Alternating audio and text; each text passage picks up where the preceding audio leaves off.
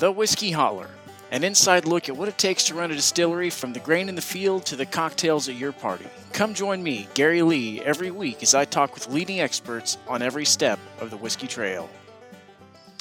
All right, everyone, thanks for joining me for the very first episode of The Whisky Holler. This is just a brief intro explaining what this is about and what the purpose of these podcasts are for. If you are a whiskeyologist or pride yourself on being in the know on your spirits, then this podcast will be entertaining.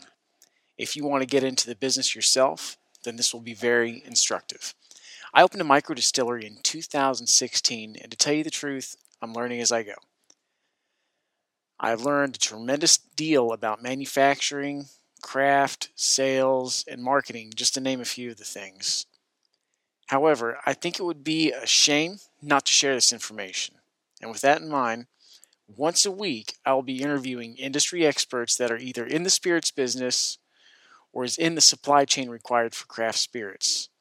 Just to give you an example, our first few guests include the director of the Missouri Alcohol, Tobacco, and Tax Bureau, the assistant master distiller for Jack Daniels, and the vice president for Estal Glass in Spain. So kick back, fill your Glencairn, and enjoy the coming episodes.